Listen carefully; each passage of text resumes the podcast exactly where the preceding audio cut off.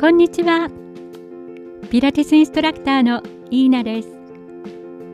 ピラティスマスタリーを通じて皆さんにピラティスを紹介しています。今日は現代的生活習慣から生まれる疲れた体についてお話しします。現代人はストレス社会に生きていると言われます。毎日の生活を改めて見直してみると確かに膨大なストレスの雨や嵐の中をくぐり抜けて生きているのが私たちなのでしょう。長時間の通勤通学就労勉強育児など肉体的なストレスはもちろんのこと人間関係や情報過多による精神的なストレスも計り知れないものがあります。来る日も来る日も体に大きな負担をかけていることがよくわかります。生活様式が大きく変化するにつれて人は体を動かす機会をどんどん失ってきました。まず一昔前の人に比べて歩かなくなりました。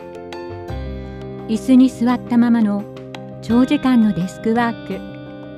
運転勉強の時間が延びています。家でもテレビの前で体を丸めてじっと動かなくなりました。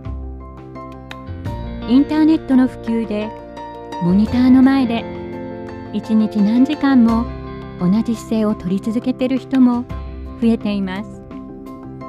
確実に運動不足の人が増えているようです。このようにストレスは増えていく一方で運動不足によって体力は落ちています。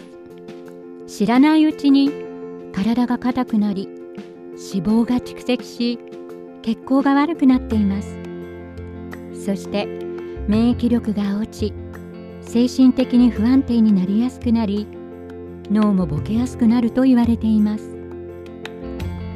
心マインドと体ボディが別のものとして一人歩きを始めてしまいいつの間にか疲れた病んだ体になってしまったのです。